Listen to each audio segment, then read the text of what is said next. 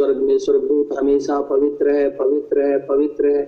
सेनाओं का यहोवा परमेश्वर पवित्र है। कहते रहते हैं, वो तेरे सामने छुपते हैं, वो तुझे दंडवत करते हैं, वो तेरी जय जयकार करते हैं। इस पृथ्वी पर रात्रि के समय में, हम सभी भी तेरे सामने अपने सिर को झुकाते हैं और झुक करके तुझे दंडवत करते हैं। और कहते हैं, धन्य है हमारा उद्धार करता प्रभु यीशु मसीह, जो पवित्र, अति पवित्र और करुणामय प्रभु परमेश्वर है। उसकी महिमा हमेशा तक बनी रहेगी हे सेनाओं के यहोवा परमेश्वर, तेरा धन्यवाद। हे अब्राहम, इसहाक और याकूब के प्रभु परमेश्वर, तेरा धन्यवाद। हो हे इसराइल के खुदावन, खुदा तेरा धन्यवाद। हो हमारे उद्धार करता प्रभु यीशु मसीह के सामर्थ्य नाम में तेरा धन्यवाद हो, क्योंकि तू ही प्रभु और तू ही परमेश्वर है। तेरी महिमा हमेशा तक बनी रहे। प्रार्थना अपने उद्धार करता यीशु नासरी के नाम से माँगता हूँ इसे इसी घड़ी पूरा कर आमीन। आमीन। आमीन। आइए हम परमेश्वर के वचन से निकालेंगे। दानियल नबी की पुस्तक, उसका नौ अध्याय। दानियल नबी की पुस्तक, नौ अध्याय, बीस पद से लेकर के सताइस पद तक मैं पढ़ूँगा। इस प्रकार मैं प्रार्थना करता और अपने और अपने इज़राइली जाति भाइयों के पाप का अंगीकार करता हुआ, अपने परमेश्वर यहोवा के सन्मुख, उसके पवित्र पर्वत के लिए गिड़गिड़ाकर विनती करता ही था। तब वह पुरुष जिब्राइल जिसे मैंने उस समय देखा जब मुझे पहले दर्शन हुआ था उसने वेग से उड़ने की आज्ञा पाकर साँझ के अनबली के समय मुझको छू लिया और मुझे समझाकर मेरे साथ बातें करने लगा। उसने मुझसे कहा, हे दानियल, मैं तुझे बुद्धि और प्रवीणता देने को अभी निकल आया हूँ। जब तू गिड़गिड़ा कर विनती करने लगा, तभी इसकी आज्ञा निकली। इसलिए मैं तुझे बताने आया हूँ क्योंकि तू अति प्रिय ठहरा है। इसलिए उस विषय को समझ ले और दर्शन की बात का अर्थ जान ले। तेरे लोगों और तेरे पवित्र नगर के लिए सत्तर सप्ताह ठहराए गए हैं कि उनके अंत का अपराध का होना बंद हो और पापों का अंत और अधर्म का प्राश्चित किया जाए और युग युग की धार्मिकता प्रकट हो और दर्शन की बात पर और भजद्वारी पर छाप दी जाए और परम पवित्र का अभिषेक किया जाए। इसलिए यह जान और समझ ली कि यरूशलेम को फिर बसाने की आज्ञा के निकलने से लेकर अभिषिक्त प्रधान के समय तक सात सप्ताह बीतेंगे। फिर बासठ सप्ताहों के बीतने पर चौक और खाई समेत वह नगर कष्ट के समय में फिर बसाया जाएगा। उन बासठ सप्ताहों के बीतने पर अभिषेक पुरुष काटा जाएगा और उसके हाथ कुछ न लगेगा। और आने वाले प्रधान की प्रजा नगर और पवित्र स्थान को नष्ट तो करेगी, परंतु उस प्रधान का अंत ऐसा होगा जैसे बाढ़ से होता है तो भी उसके अंत तक लड़ाई होती रहेगी। क्योंकि उसका उजड़ जाना निश्चय ठान लिया गया है। वह प्रधान एक सप्ताह के लिए बहुतों के संग दृढ़ वाचा बांधेगा। परंतु आधे सप्ताह के बीतने पर वह मेल बलि और अन्न बलि को बंद करेगा और कंगूरे पर जानने वाली घृणित वस्तुएँ दिखाई देंगी और निश्चय ही ठनी हुई बात के समाप्त होने तक परमेश्वर का क्रोध उजाड़ने वाले पर पड़ा रहेगा। परमेश्वर के इस वचन के पढ़े और सुने जाने पर आशीष हो। आमीन। हम प्रभु का आज फिर से बहुत शुक्रगुजार हैं कि परमेश्वर ने हमें फिर से एक मौका दिया है कि हम सभी जन खुदावन खुदा के पास आए। हम प्रभु का इसलिए भी बहुत धन्यवादित हैं कि परमेश्वर हमारे साथ बैठा हुआ है। अगर पवित्र आत्मा हमारे संग ना बैठे, हमारा वचन का सुनाना या सुनना व्यर्थ ठहरता है। और परमेश्वर के स्तुति में गीत गाना भी, क्योंकि वही सर्वोपरि खुदावन खुदा है। और जब हम उसके लिए गाते हैं, बजाते हैं, उसकी महिमा करते हैं तो ये खुदा को बहुत अच्छा लगता है। हमने बहुत बार देखा भी है, लोग दुष्ट आत्माओं के सामने नाचते हैं, गाते हैं, उसको खुश करते हैं। और ये सब कुछ इसलिए वो करते हैं कि संसारिक चीज़ें उन्हें प्राप्त हो जाए।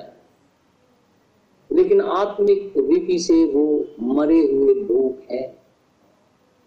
क्योंकि अगर वैसे लोग भी अपने गुनाहों से पश्चाताप नहीं करते हैं, वो खुदा की संगति में हो नहीं सकते हैं। क्योंकि खुदावन खुदा अति पवित्र प्रभु परमेश्वर है। हम दानियल के सत्तर सप्ताह का अध्ययन कर रहे हैं। दानियल 606 बीसी के अंदर में, बाबुल की गुलामी के अंदर में गया हुआ था। उसका नाम भी बदल दिया गया था और उसका नाम बेलससर रख दिया गया। और वो देवता का नाम था। दानियल ने स्वप्न के अंदर में देखा था। मनुष्य का पुत्र, जो प्रभु यीशु मसीह है, बादल उड़े हुए आ रहा है और उसके संग हज़ारों लाखों स्वर्गदूत हैं। और हम जानते हैं, पवित्र आत्मा के रूप में सर्वशक्तिमान खुदावन खुदा पेंटिकोस्ट के दिन इस पृथ्वी पर आ गया। और वो इसी पृथ्वी पे मौजूद है।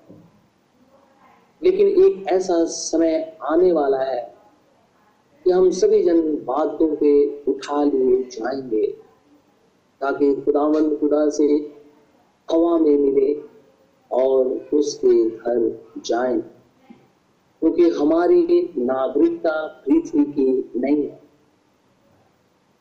और हमने देखा था कल सन ऑफ़ डेविड के विषय में। यीशु मसीह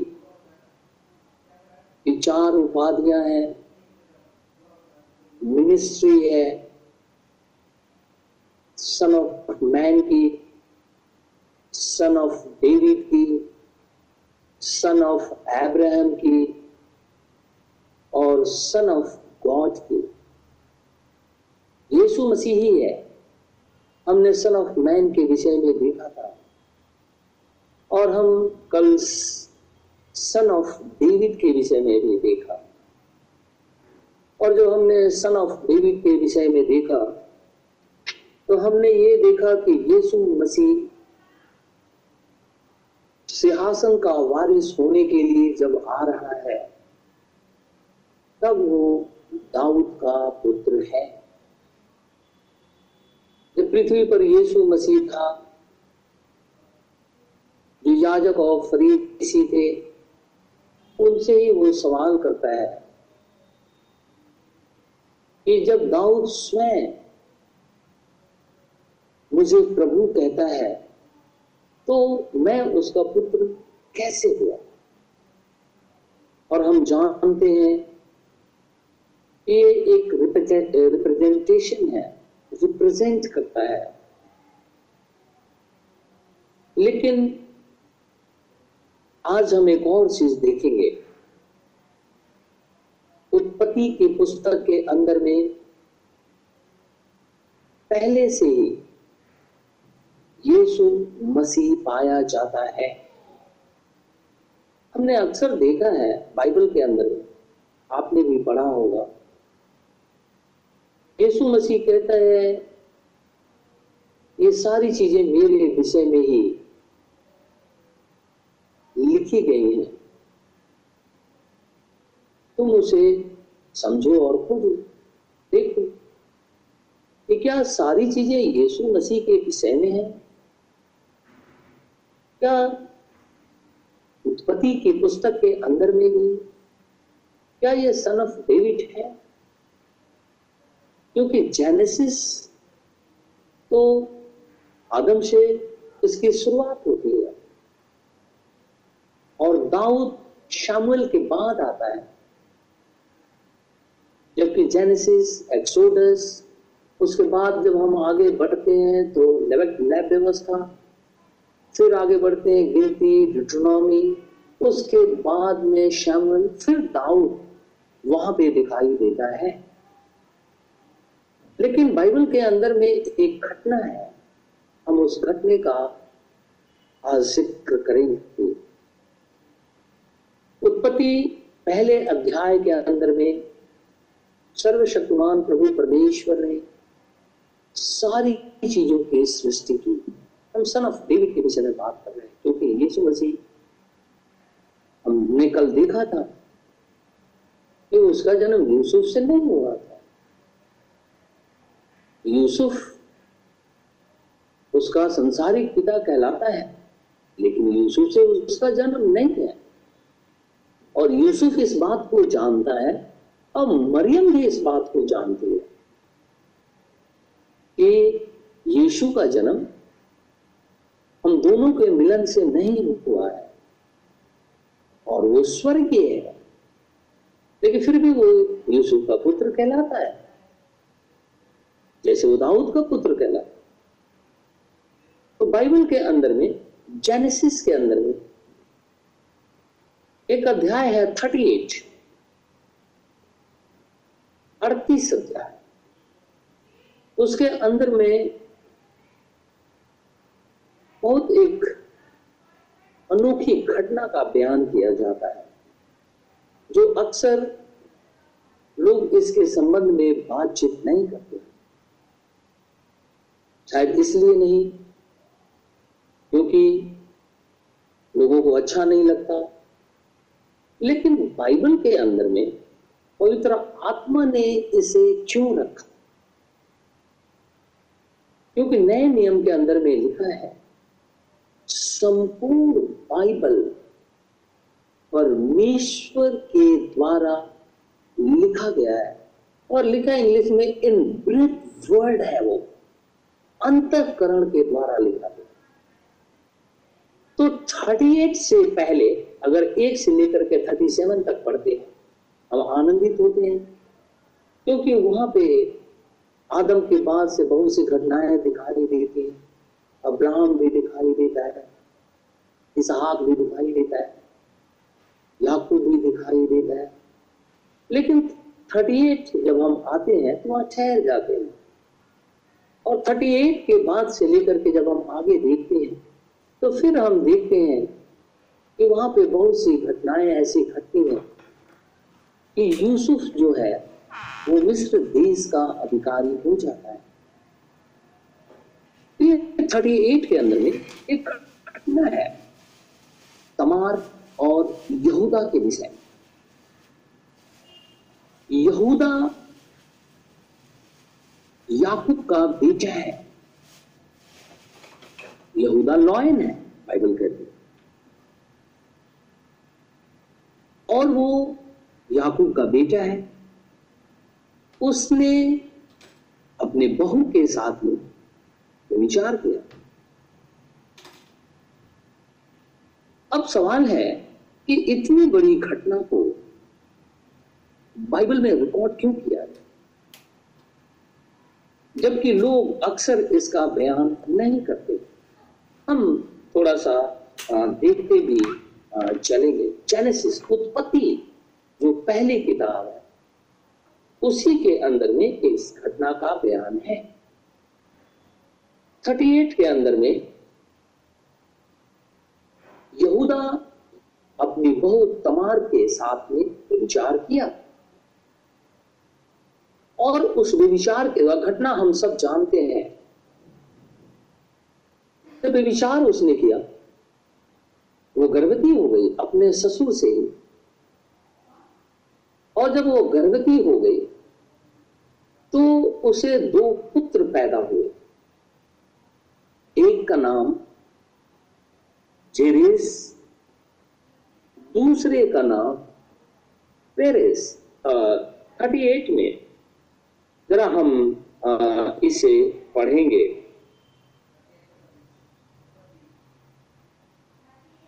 सताइस पद से जब उसके जन्ने का समय आया यानी इसकी बहु जो थी यहूदा की बहू। जब उसके जन्ने का समय आया तब यह जान पड़ा कि उसके गर्भ में जुड़वा बच्चे और जब वह जनने लगी, तब एक बालक का हाथ बाहर आया और धाय ने लाल सूत्र लेकर, लाल सूत लेकर उसके हाथ में यह कहते हुए बाँध दिया, पहले यही उत्पन्न हुआ। जब उसने हाथ समेट लिया, तब उसका भाई उत्पन्न हो गया। तब उस धाय ने कहा तू तो क्यों बरबस निकल आया है? इसलिए उसका नाम पेरेस रखा गया। अर्थात पेरेस का अर्थ होता है टूट पड़ना। पेरेस रखा गया।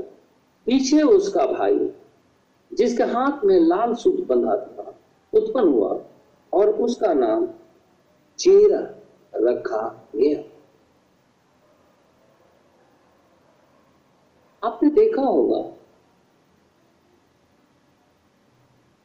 आज इस समय के अंदर में बहुत से भाई और बहन हाथ के अंदर लाल धागे को बाँध लेते हैं? न जाने उनका क्या इंटेंशन है। और क्यों करके वो ऐसा करते लेकिन बाइबल में इसका ज़िक्र है कि इसने चालबाजी की। पहले इसे पैदा होना था, लेकिन यह पैदा नहीं हुआ। धोखा दिया। वापस रूम के अंदर चला गया। उसका दूसरा भाई पैदा पहले हो गया, इसके बाद ये आया। और लिखा हुआ है कि जब ये दोनों पैदा हुए क्या? अब इनका नाम इज़राइल के साथ जोड़ना चाहिए। लेकिन इस घटना को जब हम पढ़ते हैं तो हम ये सोचते हैं कि पता नहीं, बाइबल में ऐसा क्यों लिख दिया लेकिन बाइबल एब्सल्यूट है। और पवित्र आत्मा ने इसे लिखा है तो इसका कोई पर्पस है। और जब हम इससे आगे की तरफ़ देखते हैं तो हम ये देखते हैं कि यहीं से जब हम जीनोलॉजी की तरफ़ देखते हैं तो हम देखते हैं कि आगे चल करके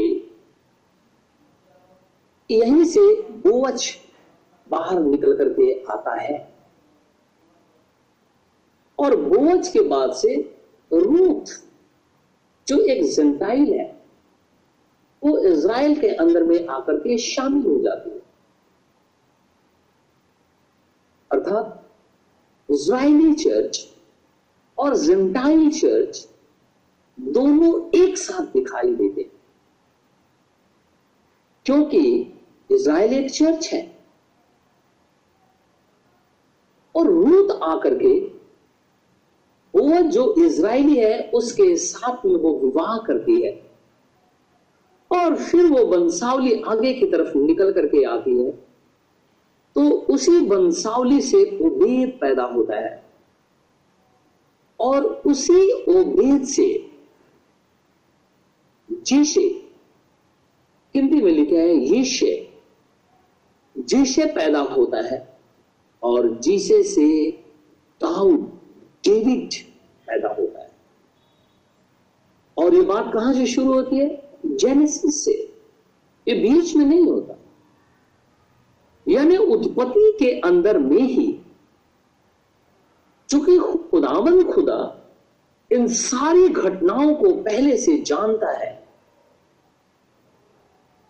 उसने इस बात को जाना कि यहीं से निकल करके डेविड का जन्म होगा। और डेविड जो है, दाऊद जो है, यहूदा के गोत्र का है। और जब यहाँ से आगे की तरफ़ निकल करके आते हैं तो उसी गोत्र से यूसुफ और मरियम आ जाते हैं। और जब यूसुफ और मरियम आ जाते हैं तो मरियम से जीसस क्राइस्ट निकल करके बाहर आता है। और जीसस क्राइस्ट जब यहाँ से आता है तो जीसस क्राइस्ट कहाँ दिखाई देता है? तो इनडायरेक्ट वे में हम देखते हैं कि जेनेसिस से ही ये डायनेस्टी चली आ रही है। दाऊद वही दिखाई देता है। हम थोड़ा जिनोलॉजी देखेंगे, हम फिर से निकालेंगे। मती की इंजील, उसका पहला अध्याय। मती की इंजील। पहला अध्याय चूँकि लोग जिनोलॉजी नहीं पढ़ते हैं, वो सोचते हैं कि इस जनरेशन को पढ़ने की क्या ज़रूरत है, इसमें तो नाम ही लिखा है। लेकिन जैसे मैंने कहा बाइबल एब्सोल्यूट है। ये यहाँ पे कोई ऐसी चीज़ खुदा रिकॉर्ड नहीं कराया है, या गोली घोस्ट ऐसी चीज़ों को रिकॉर्ड नहीं कराया है, जो कि कुछ गलत हो। लेकिन परमेश्वर पहले से इन सारी चीज़ों को करके रखा है। क्योंकि फीसियों की पत्री के अंदर में लिखा हुआ है, जिनका नाम मेमने की जगत की उत्पत्ति से पहले उसकी किताब में, यानी मेमने की पुस्तक में लिखा हुआ है, और मेमना कौन है? Jesus Christ. वही गया है। और मेमना आज बद नहीं हुआ है। आज उसका मैनिफेस्टेशन हुआ है। जैसे युहन्ना को स्वर्ग के अंदर में सारी घटनाओं को दिखाया गया Jesus Christ seven church age उसके बाद में प्रकाशित वाक्य चार, उसके बाद में प्रकाशित वाक्य पाँच छ के अंदर में आकर के सारे सीन मुहरे दिखाई देती है। लेकिन उनका मैनिफेस्टेशन उस काल के अंदर में नहीं हुआ। ये 2000 साल बाद आज होने को है। तो परमेश्वर इन सारी चीज़ों को पहले से जानता है। इसीलिए तमार और यहूदा का जो मिलन हुआ, उसी गोत्र से बोअज आ गया, उसी गोत्र से रूत आ गया, उसी गोत्र से उबेद का जन्म हुआ, उसी गोत्र से यशु और यशे का पुत्र है दाऊद, और दाऊद का पुत्र है जीसस क्राइस्ट। और दाऊद किंग है। और दिखाई देता है जेनेसिस में। और वहाँ से निकल करके प्रकाशित वाक्य तक आ जाता है। तो ये जनरेशन की किताबें हम नहीं पढ़ते हैं, क्योंकि हम सोचते हैं कि केवल यहाँ तो नाम लिखा हुआ है, लेकिन हम आज इसे पढ़ेंगे कुछ तक मती एक।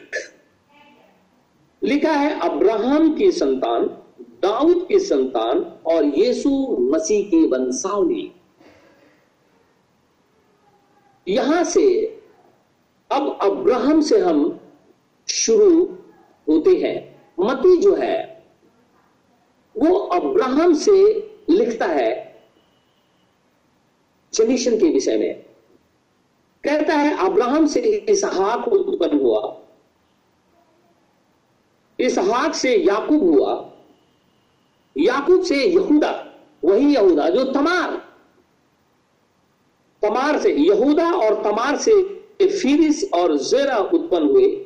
फिरिस से हिस्रोन उत्पन्न हुआ और हिस्रोन से एराम उत्पन्न हुआ और एराम से अमीनादाब उत्पन्न हुआ और अमीनादाब से नहसोन और नहसोन से सलमोन उत्पन्न हुआ।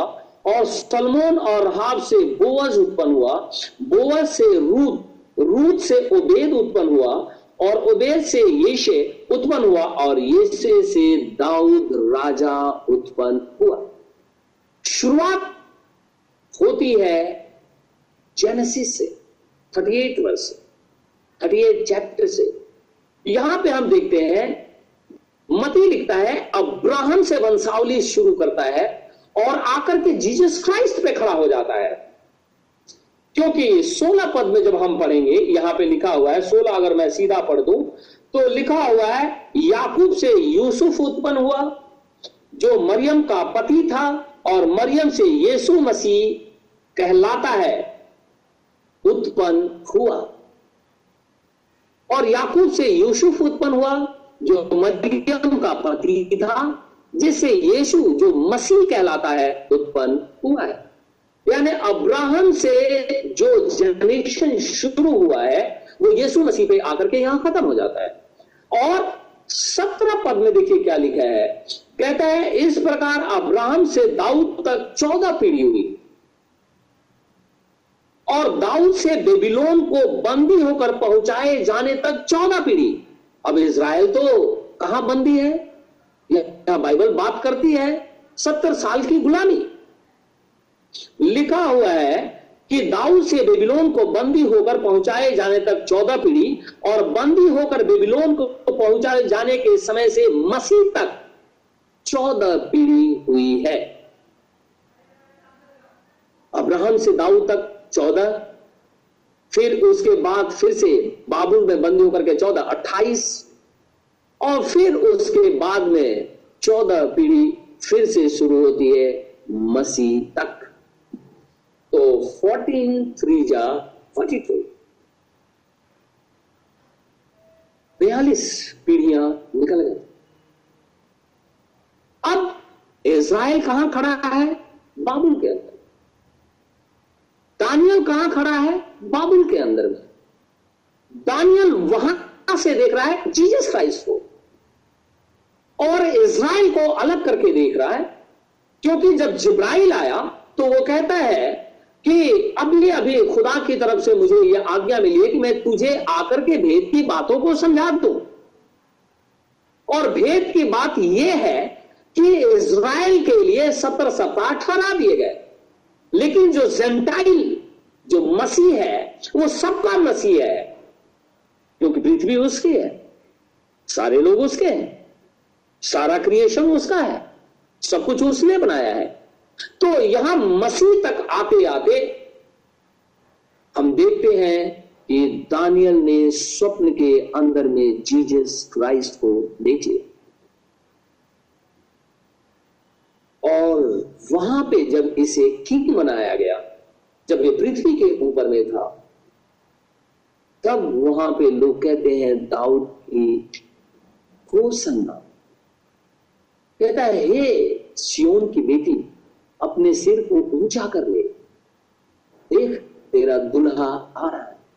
तो ये अंत के समय के अंदर में, मती पच्चीस के अंदर में भी दुल्हा आ रहा है। अब यहाँ भी मिलने जाना है। लेकिन यहाँ मिलने के लिए जिंदाई जा रही है, अन्य जाति जा रही है। क्योंकि यीशु मसीह अन्य जातियों से विवाह किया तो यहाँ पे आकर के हम ये देखते हैं कि आज भी मैरिज चल रही आओ हम यीशु मसीह से मिलने को चले। और जब यीशु मसीह पृथ्वी के ऊपर में था तो इज़राइल के मध्य में था, और वचन कहता है, हे सियोन की बेटी, अपने दरवाजे को ऊँचा कर ले, देख तेरा मसीहा आ रहा है। और लाडू के लादू के बच्चे पे सवार होकर के आ रहा है। वो नम्र है, उसे ग्रहण कर लो। वो तेरा पति है, लेकिन इज़राइल ने रिजेक्ट कर दिया। हम निकालेंगे बाइबल से लुका की इंजील, उसका तीसरा अध्याय। लुका की इंजील, तीसरा अध्याय।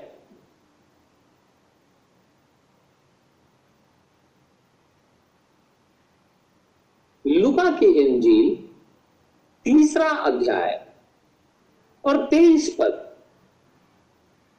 तेईस पद से यहाँ पे डायनेस्टी का ज़िक्र है। और यहाँ पे जो लूका ने जो डायनेस्टी लिखी है, वह यीशु मसीह से शुरू करता है और आदम तक चला जाता है। यानी हम यीशु मसीह से शुरू होकर के ऊपर की तरफ़ चलते चलते जेनेसिस में चले जाते हैं, यानी आदम के पास चले जाते हैं। तेईस पद में लिखा हुआ है, कहता है, जब यीशु आप उपदेश करने लगा तो लगभग तीस वर्ष की आयु का था, और ब्रैकेट में लिखा है, जैसा समझा जाता था। ब्रैकेट बंद। और लिखा यूसुफ का पुत्र था और वह एली का। हम ध्यान देंगे, कल मैंने आज भी ये बात कही। वो यूसुफ का पुत्र कहलाता है, लेकिन यूसुफ से उसका जन्म नहीं हुआ था। इस बात को हमेशा ध्यान रखेंगे। अगर हम उसे कह देंगे कि यीशु से इसका जन्म हुआ था, इसका मतलब यह है, वो होली नहीं है। क्योंकि पाप तो अदन की बारी से चला आ रहा है और वो ब्लड के अंदर में है। और सरपंच सीड इसीलिए अलग होता है। और आदम के जब हम डायनेस्टी देखते हैं तो उसके अंदर में कैन का नाम नहीं है। तो हम बहुत अच्छे तरीके से जानते हैं यीशु मसीह का जन्म यूसुफ से नहीं हुआ था। लेकिन वो कहा जाता है यूसुफ का पुत्र। जैसे वो कहा जाता है सन ऑफ़ डेविड जबकि डेविड जेनेसिस में दिखाई देता है, लेकिन भजन संहिता 110 के अंदर में वो खुद कहता है कि प्रभु जो है, यीशु मसीह उससे सवाल करता है तो कहता वो तो खुद ही मुझे प्रभु कहता है। फिर मसीह उसका पुत्र कैसे हो गया? यहाँ भी लिखा हुआ है यूसुफ का पुत्र था और वह एली का यूसुफ का पुत्र था और वह एली का। और सीधा हम नीचे की तरफ़ आते हुए चले आ रहे हैं और आते आते मैं पढ़ूँगा थर्टी वन से। लिखा है, और वह मलेआह का, और वह मिन्नाह का, और वह मतता का, और वह नतान का, और वह दाऊद का, और वह येशे का। और वह उबेद का, और वह बोवज का, और वह सलमोन का, और वह नहसोन का, और वह अमीना दाब का, और वह अरनी का, और वह हिस्रोन का, और वह फिरिस का, और वह यहूदा का।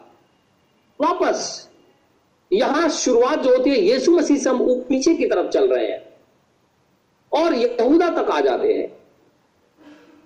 और इस घटना के अंदर में हम देखते हैं कि जब वो बच्चे पैदा हुए, उसी डायनेस्टी से जीजस क्राइस्ट भी आ गया जबकि यीशु मसीह, फिर से मैं कह रहा हूँ, यीशु मसीह यूसुफ से जन्म नहीं लिया था। अगर वो जन्म ले लेगा, यूसुफ से, दोनों के मिलन से, मरियम और यूसुफ के मिलन से, अगर दोनों के यूनियन से जन्म हो जाएगा तो वो पापी हो जाएगा।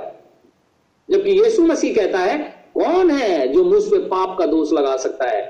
एक भी नहीं, इस पूरे ब्रह्मांड के अंदर में कोई नहीं है, लेकिन आज लोग, आज हमारी कलिसिया है और कलिसियाओं के लोग और दूसरे लोग जो शैतान के बहकावे में आ जाते हैं और मूल वचन को जानते ही नहीं, यीशु मसीह को कटघरे में खड़ा कर देते बिना डर भय के बहुत से लोग उसे उल्टा बोल देते वो सोचते हैं, अपने आप को बड़ा समझ लेते हैं और परमेश्वर को छोटा समझ लेते हैं।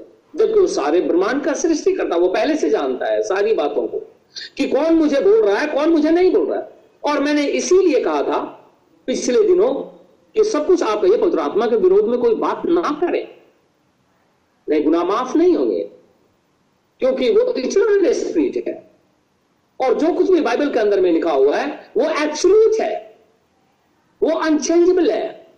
वो बदल नहीं सकता। तो यहाँ पे हम डायनेस्टी देखते हैं जीसस क्राइस्ट टू एडम आदम तक चले जाते हैं।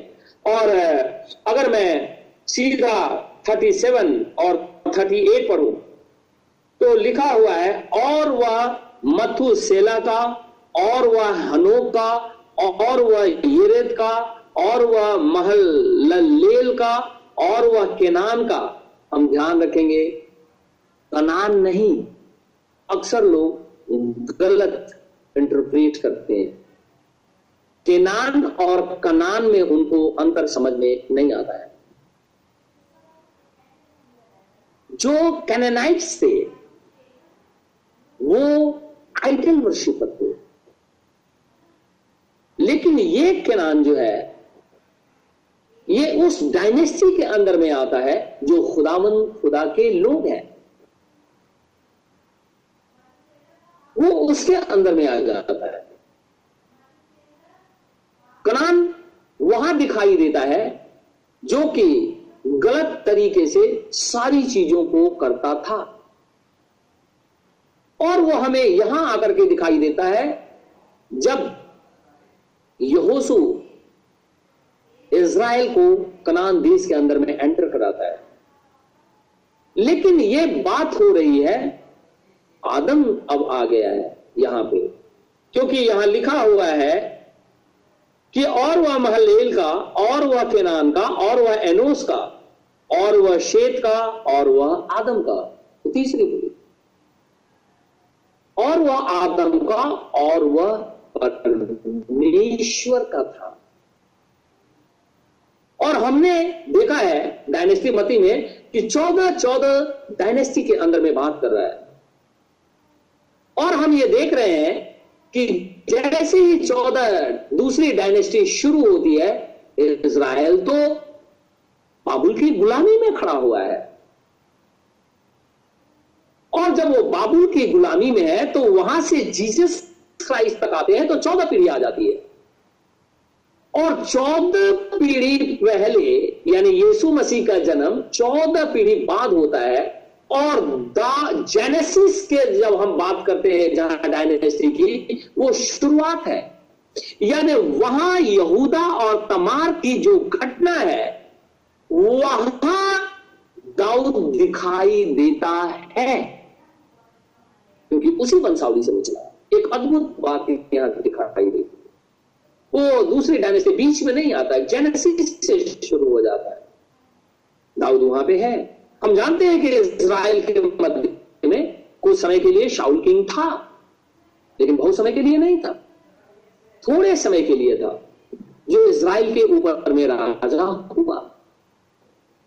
लेकिन जब दाऊद आ जाता है तो बाइबल कहती है, वो परमेश्वर का प्रिय था। खुदावन खुदा उससे मोहब्बत करता था और परमेश्वर उसे बहुत प्यार करता था। और इसलिए जब वो छोटा बच्चा था तो आप और हम सभी जन जानते हैं कि उसने गोलियत को मार गिराया। क्योंकि तो उस समय जब वो बच्चा था, उसी समय उसको जलन थी कि एक मूर्ति पूजक परमेश्वर के लोगों को ललकार कैसे सकता है। क्योंकि वो उस डायनेस्टी से है, जिस डायनेस्टी से जीसस क्राइस्ट आता है और परमेश्वर के लोगों को एक गोलियत कैसे ललकार सकता है? अगर हम इसी डायनेस्टी के अंदर में हैं तो कैसे ललकार सकता है? तो आप बोलेंगे कि हम कैसे? क्योंकि बाइबल कहती है कि यीशु मसीह की वंशावली मती पहला अध्याय, पहले पद में अब्राहम की वंशावली, दाऊद की वंशावली, और नीचे लिखता है यीशु मसीह की वंशावली। यीशु मसीह की मैरिज नहीं हुई। लेकिन बाइबल कहती है, यीशु मसीह उद्धार करता है। और जब यीशु मसीह उद्धार करता है तो किसका उद्धार हुआ? तो बाइबल कहती है कि बिगोटिन सन ने एडॉप्टेड सन के लिए क्रूसीफाई हो गया। इकलौता पुत्र, लेपालक पुत्र को बचाने के लिए सलीब पे कुर्बान हो गया। तो हम तो लेपालक पुत्र हैं तो किसके पुत्र हैं? तो यीशु मसीह के वंशावली के अंदर में और जब हम यीशु मसीह की वंशावली के अंदर में हैं तो गोलियत हमें कैसे ललकार सकता है? क्योंकि गोलियत तो खुदावन खुदा के लोगों को ललकारता है। और अगर वो ललकारता है हमारे को तो हम लड़ने के लिए तैयार हैं। और लड़ने के लिए इसलिए तैयार है क्योंकि हमारे पास वचन है। और वचन क्या है? Jesus Christ. और लेने के लिए कौन आ रहा है? जीसस क्राइस्ट और इसको किसने देखा? डैनियल ने। कहा देखा? बाबुल की गुलामी में।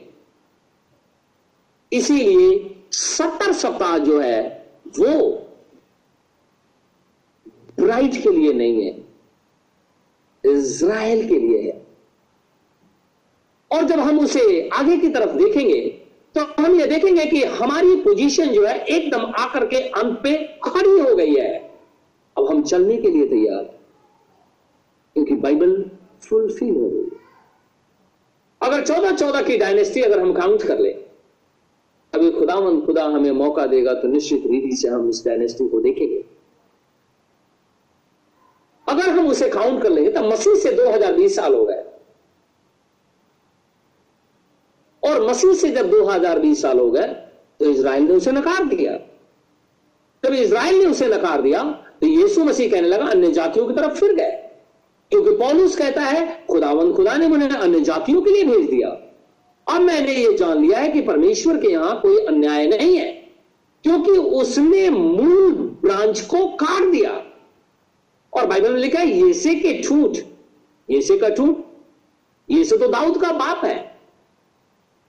तो येसे के ठूठ से कोपले निकलने लगी, और जब वो कोपले निकलती है इसराइल के कोपले निकलती है तो बाइबल तो कहती है कि यीशु मसीह सन ऑफ़ डेविड है। अर्थात, अब जब कोपले निकलने लगी हैं तो यीशु मसीह कहता है, जब कोपले निकलने लगती हैं तो तुम ये जान लो कि कृष्ण ऋतु नज़दीक आ गया। जब कोपले इज़राइल, यानी अंजीर जो है वो इज़राइल को रिप्रेजेंट करता है। तो जब इज़राइल खड़ा हो रहा है, क्योंकि इज़राइल अपने देश में है, कल तक अपने देश में नहीं था। 1948 से पहले वो अपने देश के अंदर में नहीं था। लेकिन 1948 के अंदर में आकर के अपने देश के अंदर में खड़ा हो गया। जब वो अपने देश के अंदर में खड़ा हो गया तो बाइबल की भविष्यवाणी है कि खुदावन खुदा इसराइल की सुधी लेगा।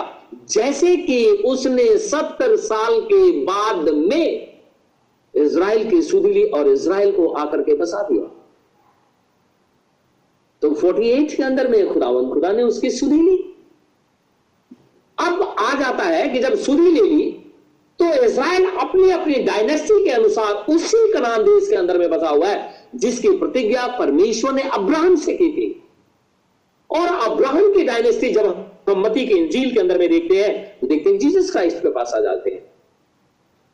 अर्थात यीशु मसीह, जो कि सन ऑफ़ डेविड है, जब वो सिंहासन का उत्तराधिकारी होने को होगा, तब वो सन ऑफ़ डेविड कहलाएगा। आज यीशु मसीह की वंशावली के लोग हम लोग हैं। क्योंकि जिन्होंने अपने गुनाहों से पश्चाताप कर लिया, जिन्होंने अपने पापों से मन फिरा लिया, जिन्होंने परमेश्वर के सामने सरेंडर कर दिया कंप्लीटली सरेंडर पार्शली नहीं।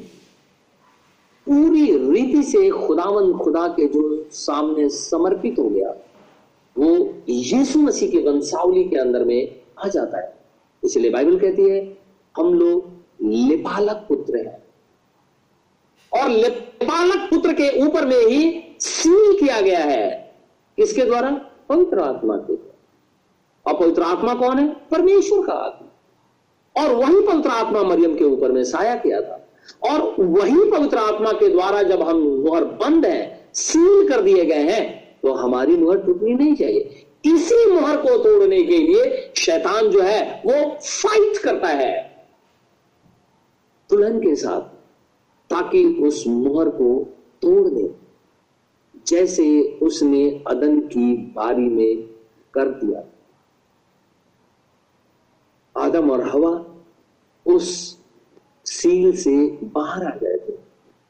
रूप की घटना के अंदर में भी हमने देखा था कि मलेन और न्योमी वो इज़राइल देश को छोड़ गए थे। उस रोटी के घर से बाहर आ गए थे ये लोग।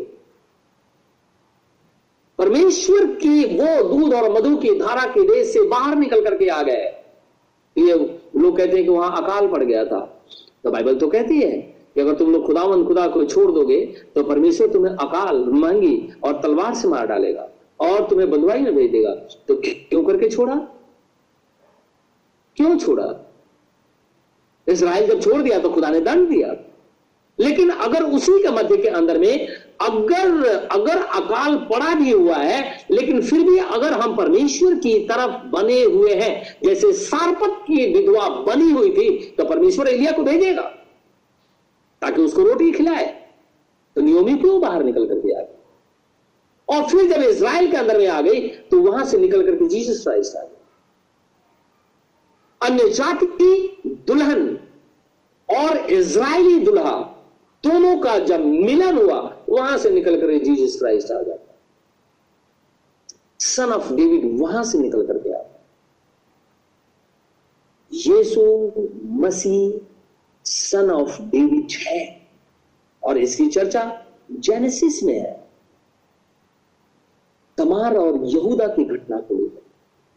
एक अजीबो गरीब घटना है यह लोग सोचते हैं, ऐसा क्यों हुआ? क्यों इसको जोड़ दिया गया? लेकिन आगे हम देखते हैं कि कितनी एक उमदा चीज़ वहाँ से निकल करके बाहर आ जाती है। और वहाँ से लोगों को जान बचा देती यीशु मसीह अगर नहीं आता, हम बचाए नहीं जाते, हम मार दिए जाते। लेकिन बाइबल कहती है, ये तो सारी चीज़ें जगत उत्पत्ति से पहले है। हम लेपालक पुत्र हैं, यीशु मसीह की वंशावली के अंदर में हम आते हैं। और यीशु मसीह डेविड की वंशावली।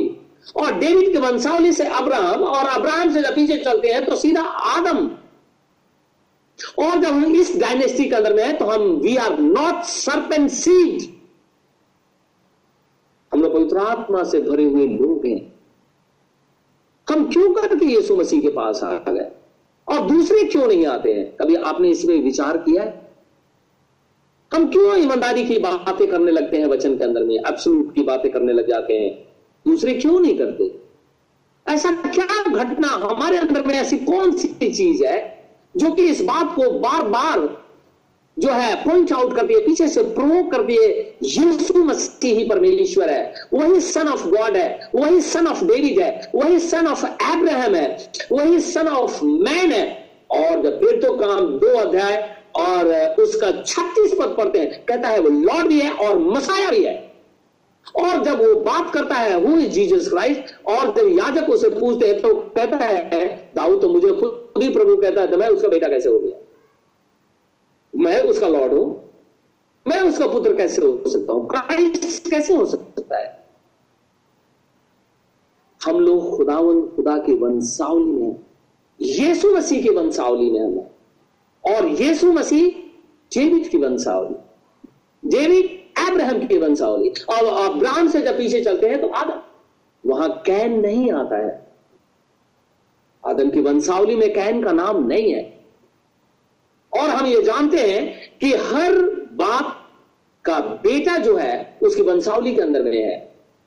लेकिन जब हम बाइबल पढ़ते हैं तो वहाँ पे हम कैन आदम की वंशावली में दिखाई नहीं देता है।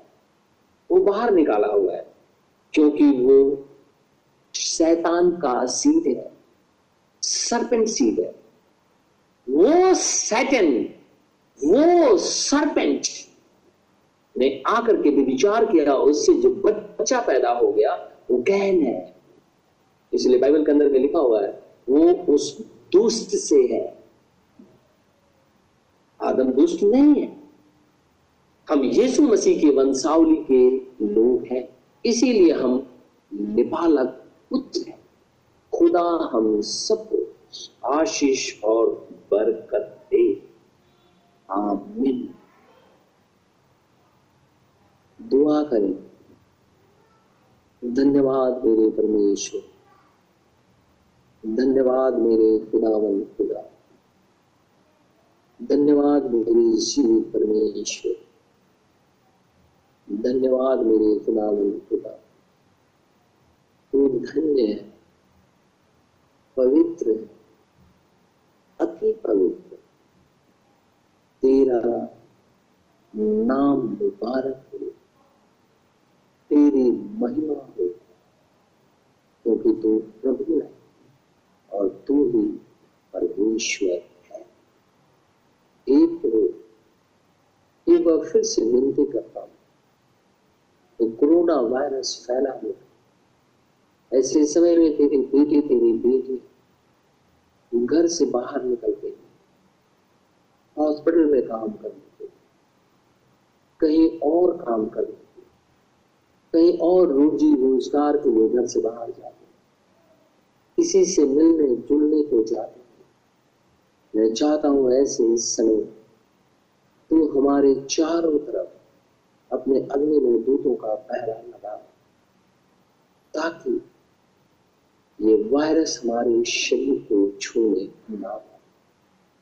हो इसराइल पे दया का एक हो यरूशलेम की शांति के लिए दुआ मांगे एक खुदावंत खुदा हमारे दिल्ली शहर पे दया का हमारे देश में दया का संपूर्ण मानव जाति पे दया ताकि लोग बचाए जाए। ताकि से तेरी महिमा हो प्रार्थना अपने उद्धार का कर। यीशु नासरी के नाम से मानता उसे इसी घड़ी होगा आमीन। आमीन आमीन ऐ हमारे बाप, तू जो स्वर्ग में है, तेरा नाम आप माना जाए। तेरी बादशाह, तेरी मर्ज़ी जैसे स्वर्ग में पूरी होती ज़मीन पर भी हमारे रोज की रोटी आप चले दो जिस प्रकार हम को माफ़ करते तू भी मेरे कसूरों को माफ़ कर अपने अजमाई से न बच परंतु बुराई से बचा।